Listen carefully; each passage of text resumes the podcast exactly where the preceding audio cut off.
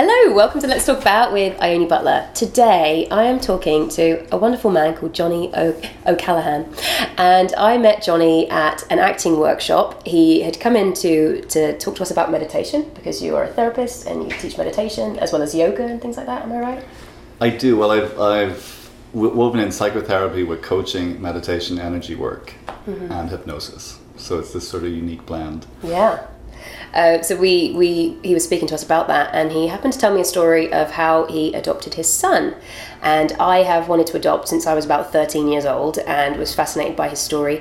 So today I'd like to talk to him about adoption.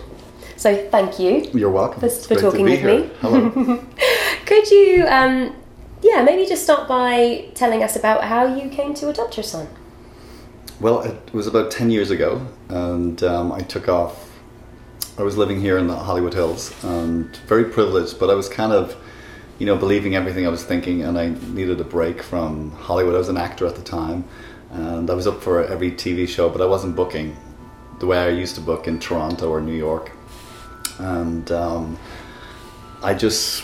friend asked me, did I want to go to Uganda to work on a documentary? Very last minute, it was a Wednesday night, and she was leaving that Saturday. And I said yes. And it took us about 3 days to get there, and then that Monday we arrived in Entebbe airport, and then we went on this 10-hour car ride down to a little small village called Kisesi on the border of Rwanda and the Congo, and we ended up in an orphanage, and this little boy crawled into my lap, and he had like multicolored snot running from his nose, and like he rubbed it, and then rubbed the hair on my skin, and I really felt he's your son, which like I could still hear my mind, but I felt this like my heart, maybe, I don't know what you want to call it, and I was just very drawn to this kid, and I couldn't leave him. He was 3 at the time, and I remember once taking him out for thinking I should buy him a bottle of Coca-Cola or something sort of silly, and he took one sip of the Coca-Cola and spat it out, but grabbed this big piece of bread, and when we went back to the orphanage, he broke it and put it on all the cots. Aww. For the kids. Like, he's such a gorgeous little spirit that I couldn't leave him. So it took 9 months, and then I adopted him. I became his guardian in Uganda and adopted him here in Los Angeles. What was that process like? It was very tough. I actually wrote a play about it called Who's Your Daddy? That's actually becoming a movie at the moment. It's in development. And it was a sort of an against all odds story, because a single guy deciding to adopt in Uganda, everyone said, oh, there's no way they will give you this child, and I just was very much following my heart. I couldn't leave him. Mm. And there was a lot of bureaucracy, a lot of obstacles, and it really taught me about not giving up. Like, my intention was to adopt him, and all my action came from that, but 9 months later he arrived at LAX. All my friends were there with balloons and teddy bears. Aww. And he'd no word of English, so it was such a journey, teaching him English and stuff. But yeah, did I answer your question? Yeah. Why do you think the process is so? Why was it so difficult? Well, I think it's set up to make sure that that the right people are adopting, mm-hmm. and that they can actually take care of the child. I mean, there's a lot of, you got to do a home study here in LA where a social worker comes out, sees where you live, and you got to make sure you have, a room for the child, that you're making enough money, that you have a car, different things, basic mm-hmm.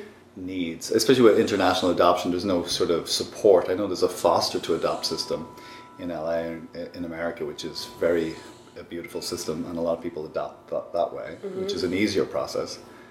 But again, I didn't set out to adopt. I met my son, and it was sort of, I say a joke, it was an accidental pregnancy, or it was kind of, so it took 9 months to actually get him out of Uganda. So I think it's set up in a good way. In Uganda, it was when we went to the High Court, it was a precedent-setting case. They said that a single guy had never, done this before in Uganda. I'm not sure if that's true, but that's what they told me. And the judge was amazing. Like, he really saw the connection, because my son was sitting on my lap and like he'd be rubbing my face and reading his book. He just said, "Oh, I really see the connection between. It's obvious he's your son." Aww. Which was very touching, you know, and because also, yeah, there's many different. Uganda's a complex country on some levels too. For somebody thinking about adopting in Uganda, because I'm curious. Is it better to adopt from the country that you're from? Would you say, like, what's the difference? What would be, is it just what's right for the people and the kids who meet? I think I think everyone has their own unique journey. As I said, I didn't really set out to adopt. I met this kid, he was starving, he was lucky, he got one meal a day. Like, orphanages are very different than the idea. It's not like Annie, or it's not like what we know of here, as in, you know, there was no electricity. They're very primitive places. They're lucky if they get one meal a day. So it's a very different process or different idea. I mean, some people have said, oh, you're taking this kid away from its culture. But a lot of these kids don't see culture. They don't get that opportunity. It's not like he's hanging out with, you know, the elephants or giraffes.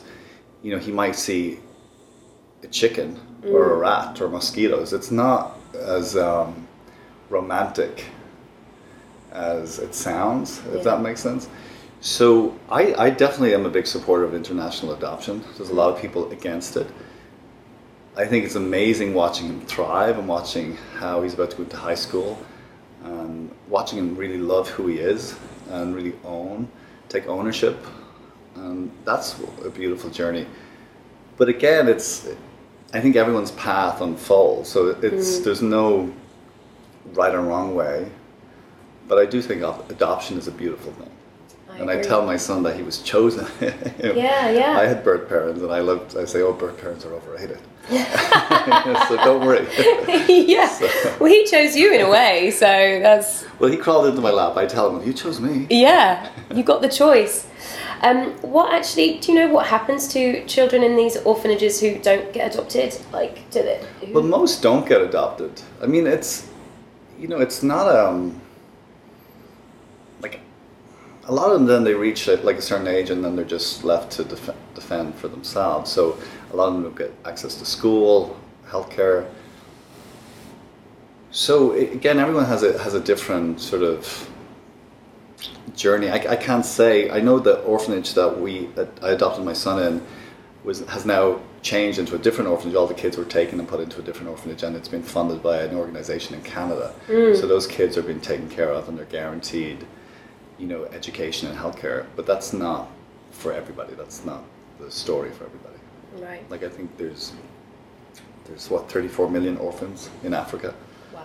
So I know people love to kind of go, you know, oh, you should be just adopting in America. In America too, we're very privileged on many levels. So again, it's following your heart, whatever is presented, what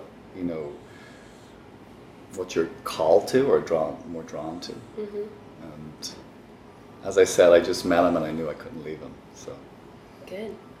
So you got him home. He came to America. What was it like being a dad?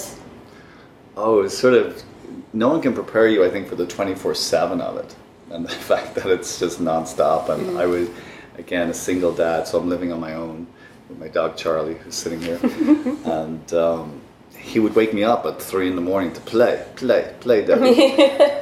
And there was sort of, because in a way he was like this little wild child too, because there was no boundaries, no structure in this particular orphanage. And so it was definitely a journey of, teaching him, teaching him English.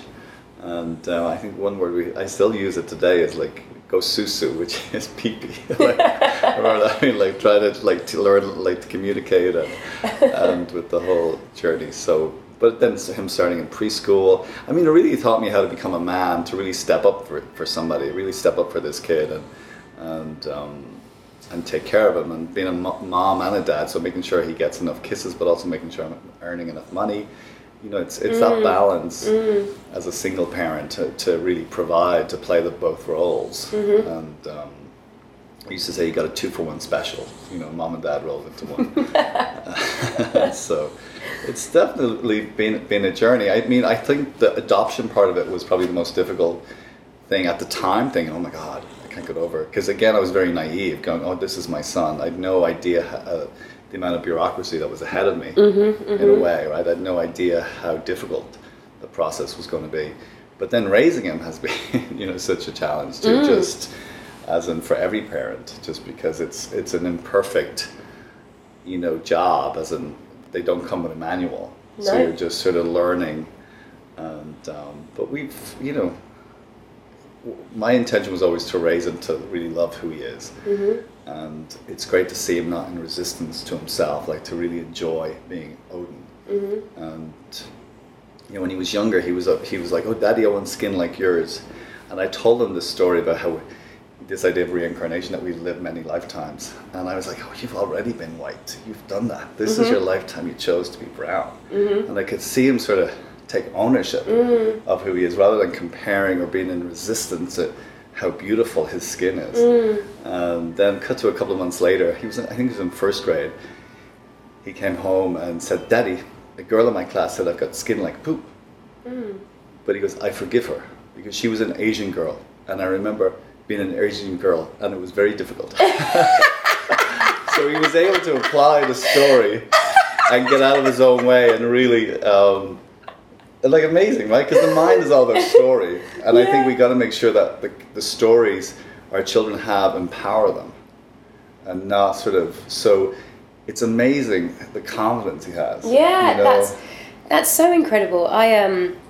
Because I'm mixed race, and I was raised by my white mum, and I often remember feeling that way of kind of like, I don't like this, I want to be like you, and feeling inferior. And I think that's just a great way of giving him ownership and understanding that this is who I am. And it's funny, you don't often hear that.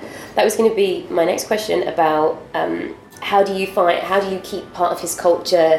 How do you celebrate his culture? Does he still speak Ugandan, or is there any? He spoke Rwandese. No, I mean it's so funny, because I took him for this when he was younger, like this road trip around America, and half the time I'd be like, because I'm looking at him all the time, so I'm thinking I'm brown half the time, and he's looking at me all the time, and so he thinks he's white half the time. Because some kids go to him, oh, you seem very white, which is like, so I'm like, where do you? So there's this whole like, I don't know, blend that's sort of happening. I mean, it's been a challenge. Like, I remember in Ralph's, when he was first here, and I'm wheeling this trolley, and he's in the trolley. And again, he's always been very affectionate and loving, and all of a sudden I'm noticing these older black ladies sort of follow me around, and I guess they'd reported me to the manager at the supermarket. So there's been it can trigger some people. So not everyone is conscious and open. And I do get people saying, oh, that kid should be in Uganda, or should be hanging out with Ugandans, and which is beautiful. Like, I have a lot of black friends, but I'm not into hanging out with people that are unconscious, that don't support my family, if that makes sense. And I didn't take him back to Uganda yet. We'll go back when he's 18. I also want him to, you know, enjoy his life, because he's American in many ways, in a way, he's raised here. So I want to make sure that he's not feeling responsible. If there's something he wants to do as he matures and becomes a man, then he can decide. But I didn't want him to, you know, feel overly responsible for something that wasn't necessarily his to be responsible for. Yeah. Does that make sense? Yeah, yeah. So I've taken him to Agape. I don't know if you've been to Agape, which is this. Like a church? It's a spiritual center by Michael Beckwith, who wrote the book, or was in The Secret, which is a very big, like, black choir, and very sort of into, you know. So he's around a lot of different cultures, but he's also a citizen of the world. He's also, because I'm from Dublin, like, he's also got a European passport. I don't know. It's an interesting question. He was 3. I didn't know Rwandese. He didn't. So. He, we have some words. He knows some Irish. He's learning Spanish. I don't know. It's an interesting question, and sometimes I have friends here that are very professional Irish. Like, their whole life is about being Irish, and they're very identified with the vehicle that they come in. And I'm not as identified by it. Right. And it's amazing watching him not be so identified, to be himself. Yeah. Not. It's also interesting. I took him to see the butler, and part of it is none of that is his history. And I don't know, there's things that, like, sometimes I want him to just be empowered and to know he can create and do whatever he wants to do. Mm-hmm. And I sometimes being fed all these stories, I don't know if that serves him, mm-hmm, mm-hmm. as in to really celebrate the unique being that he is. Yeah, I'm not sure about that. No, it makes total sense, and I think, you know, oftentimes that's people's issue. You know, a white man can't adopt a black child because you don't know what it's like, and you shouldn't adopt somebody. And really, it's about a child needs love, and if yeah. somebody's going to give them love, yeah. it really, that's all they need. You know, it's nice if they can go back, and obviously he has that choice to do that, and I understand yeah. why you want to let him do that in his own time. But yeah, the first and foremost thing is love, and if someone's yeah. going to love him, then that's the best thing. Yeah, it's amazing loving him, watching him like be so weak and now become this warrior, like mm. really, like, you know, take ownership mm. Of who he is. So yeah, I think I think love is key. I mean, we've had the, you know, learning about ashy skin, making sure his skin gets moisturized. His hair has been like, oh my God. How did you do with his hair? My mum couldn't handle mine. Oh my absolutely. God. But it was such a journey. I remember he used to go to the bus to school, and like when he was in kindergarten and first grade. And I could see some of the moms looking at him. What's going on with his hair? At least you didn't have a girl. Could you imagine that? Well, what I did was I ended up getting it braided, like into yes. little dreadlock, because I was trying to comb his hair, and tears. I remember I was getting him all these books about, you know, like black hair and how the tears and all this is like, this is normal, but I kept feeling like mommy dearest or something, because I was like, I can't keep putting him through this. So we'd either shave his head, I would give him a little mohawk, and then I got it braided. Right. And that seemed to take, you know, that lasted a lot longer. I had that with my mum. She couldn't wash it. It would take hours to wash it, right. and she'd just lose her mind. And then she used to like comb it, and I would scream and cry. Yeah, and yeah. I think I threatened to run away because of the torture. And I think yeah. I did run away for like an afternoon once. I'm like, you just keep hurting me. So for the longest time, she'd just scrape it into like a giant, like this ridiculous yeah. giant, like poofy bun. Right. And then she kind of cottoned on to the braiding thing. So, right. yeah, we started to do that for a while. And then I started to make black friends around right. 15, 16. Yeah. And then my girlfriends helped me out. Okay, good. So, yeah. Well, I think she tried. She did try. As he got the braids, the black women at the bus stop. They approved? I got the nod. Which was funny. I was like, I don't need your nod, but I think I do. Thank you for approving. Have there been, like, have any of the you strike me as someone that's very open and understands people and understands how to communicate things. But has there ever been any difficulty? Has he found it ever been difficult being adopted? Has there ever been any of that? Well, no, as I think we were talking about earlier, I mean, I love the Buddhist perspective that we choose our parents and mm. that we choose to be adopted. So again, I've really set up the story, because again, the mind needs story, is that he chose this. This would have been a choice he made before he came in mm-hmm. to this lifetime. Mm-hmm. And that has sort of freedom, because I get a lot of clients that have been adopted. Probably it makes sense that they would come see me, and they are victims to it. They feel somehow that it was a bad thing, or somehow they weren't good enough, or it was a very negative story they were carrying. Mm-hmm. So Odin has the story that he chose to be adopted, that this is his choice. And I asked him, why did you choose me? You know, and that seems to have freedom in the sense of, you know, he's taking responsibility for his life, and he's not living as a victim to it. And I tell him how I have two birth parents, and I was saying, okay, again, you know, I went to the same school my whole life. I had a very sort of idyllic, in quotes, upbringing. Mm. And I go, that's very overrated. Mm. You know, so don't be resistant to your life. Mm. You know, you got chosen. Mm-hmm. He chose me. It's a sense of, again, not being resistant to your story. So he handles it really well. I know sometimes at school when he's, you know, recently, or maybe it's a year ago, he was in the playground or just playing, and he was chatting to this black girl. I can't remember her name. I think Phoenix. But then she goes, oh, this is my dad. And I could see her mouth just go, like drop, like what? Like, which is very cute, but he seems to handle it, you know, really well, mm. and runs up and gives me a hug or a kiss, you know, so it's not, you know, I think the key is just for him to be himself and not, you know, he doesn't need to please everybody. He doesn't need to pander or, mm. You know what I mean, adjust as one takes ownership of his own story. Mm-hmm. And what a beautiful story. It's important to reframe, I think, as well. Yeah. I'm not sure of that. Is that answering? That does. I'm loving all the answers. I also wanted to ask, did you ever want to have your own kids? Do you think you ever will? Do you think you'd adopt again? I mean, I never thought my kids would be adopted, but I do feel he's my kid. There's something that switches where I'm not, it's a chemical, something happens where you almost feel like you gave birth to the kid yourself. Mm. And I have a lot of friends that have adopted and also given birth. And they talk about how there's no difference. Mm. There's something just clicks where you are responsible. Mm. And I think it must be set up that way just so we protect them and make sure that, that they're safe. So I do feel he's my kid. And it is funny, he's now like 5'11". He's going to be like so tall. And I would adopt again. I would have kids. It hasn't the opportunity or the... we've talked about it before. Did he want a sibling? And he's so funny, like, no, daddy. Just me. He likes, he's an only child in many ways. So he likes that sort of attention. Mm-hmm. But I'm open to it. It's just, again, this was a very natural story. I met him. I couldn't leave him. It's amazing. Sometimes he wants to be an actor. And he's an incredible actor.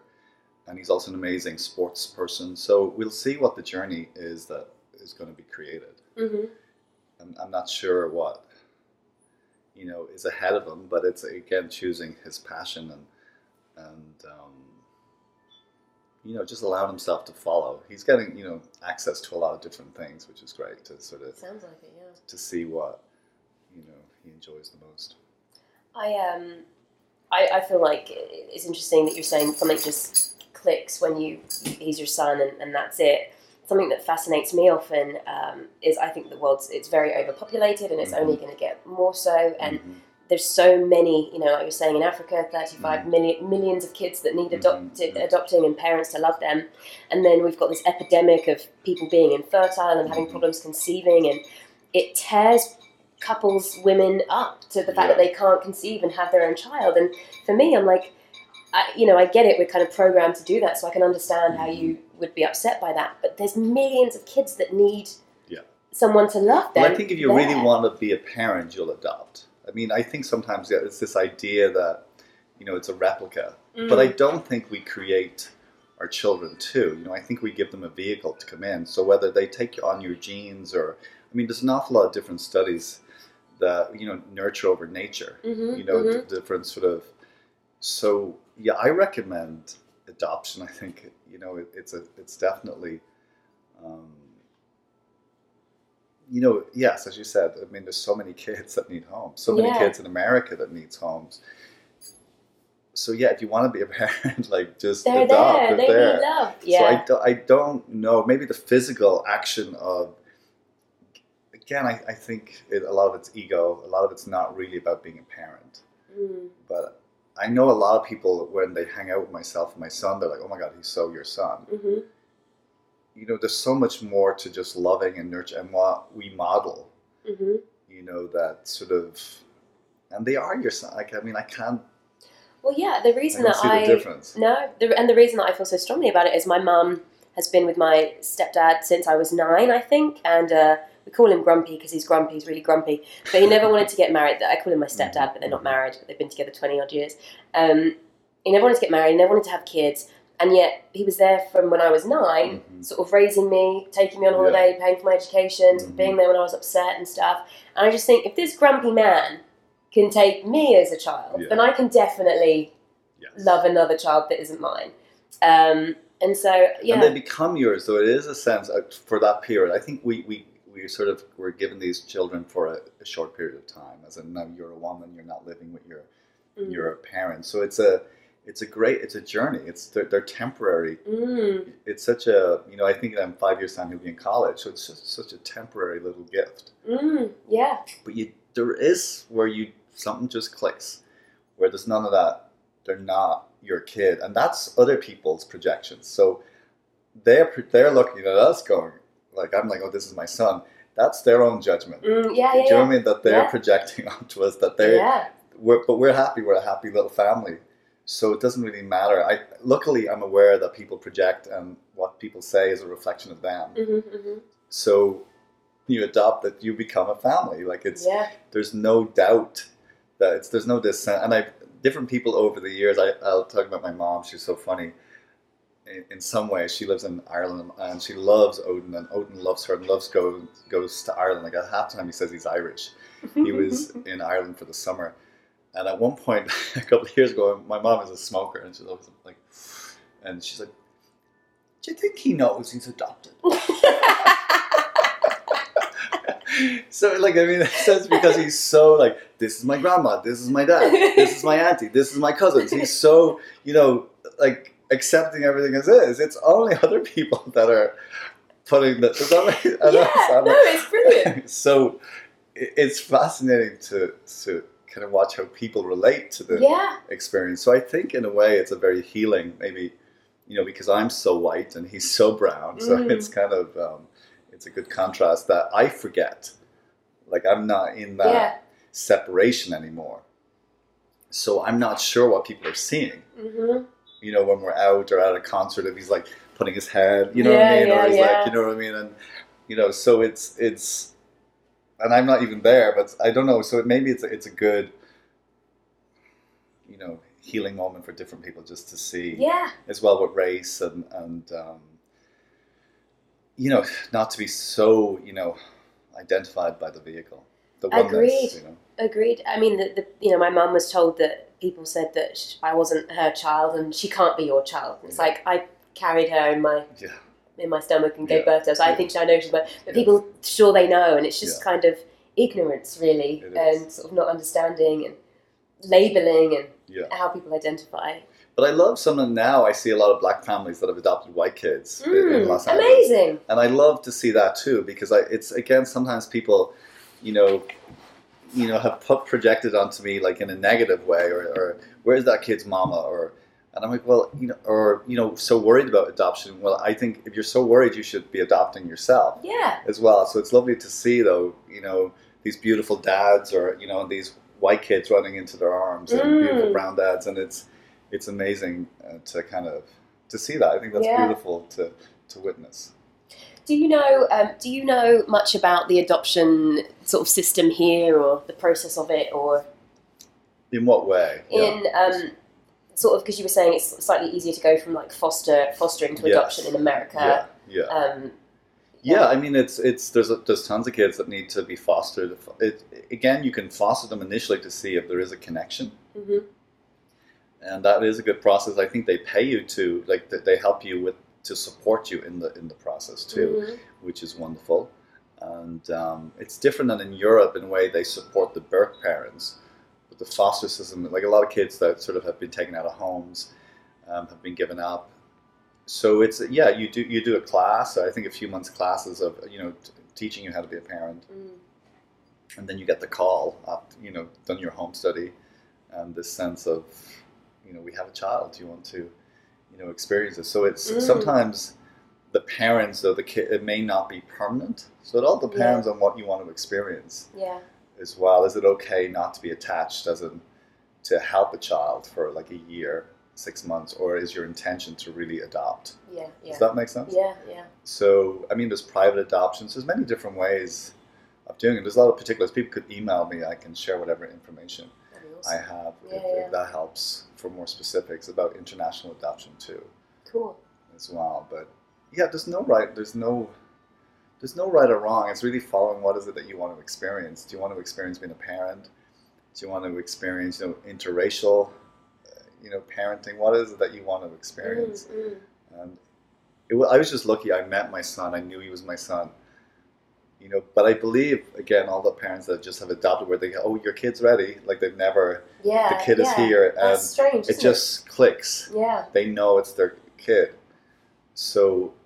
It's it's a magical process. The same as giving birth. I mean, I think you don't know what you're getting, and on many levels that it's, but something clicks and you just love that little being. So with what you were saying about, somebody just gets the call and then it's like, here's your kid. If they've not had that, you were there and you met him and then you felt it. Yeah. If you've been given a child, mm-hmm. you know, is there ever the connection? What if the connection's not there? I think it happened. Like, I mean, I felt it as soon as he crawled into my lap. As soon as I saw him, I heard he's your son. I felt this connection that I can't really. And as I said, there's a movie. They're trying to put it into a movie at the moment, and it's hard to kind of, you know, write that because it's a moment that just happens. And I think it's the same as when the kid is just there's just this knowing that comes in. And but some kids, yeah, some kids are troubled that you know, especially kids. People don't want older kids, and there is that tendency to kind of, you know, want to give them back. I think I've heard different stories, but it depends on. I have a dog. He's now like 11, nearly 12. I would never dream of, you know, giving him back or giving him up. So I think it's all to do with the person. Agreed. You know, yeah. I don't know how anyone would do that, but I know that was that story in the newspaper about the Russian kid. Some American family sent the Russian boy back on a plane on his own, which, I mean, I think sometimes people that adopt are much more likely to go to therapy, you know, get help if there's issues coming up as well. Does that make sense? Yeah, they need to. So, but it's not an easy ride. Like, it is the most challenging thing you'll ever do. Mm-hmm. I kind of think of it's the most challenging thing I've ever done.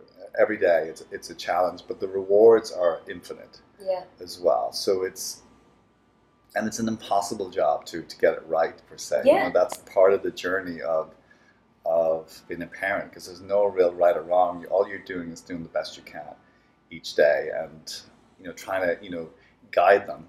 But again, you're trying to, you know, give them the skills where they can make their own choices and lead them. But you can't. You know, you can lead a horse to water, but you can't make them drink it. Mm-hmm. So there is that a sense with kids too. You can tell them all this stuff, but they, you know, they are their own little beings that are here to experience life and to experience free will as well. So, you know, I also find it's like sometimes directing actors. You give them blocking, and they can be free to fly as actors. And I think with kids, I found anyway with my son, giving him boundaries has really helped, giving him that structure to allow him to be himself. So he's really able to fly within that structure as opposed to having to worry about the world. And that's part of, we will go back to Uganda, but not till he's, you know, I think ready to deal with it. Right. Because again, it was a very impoverished place and where he was from.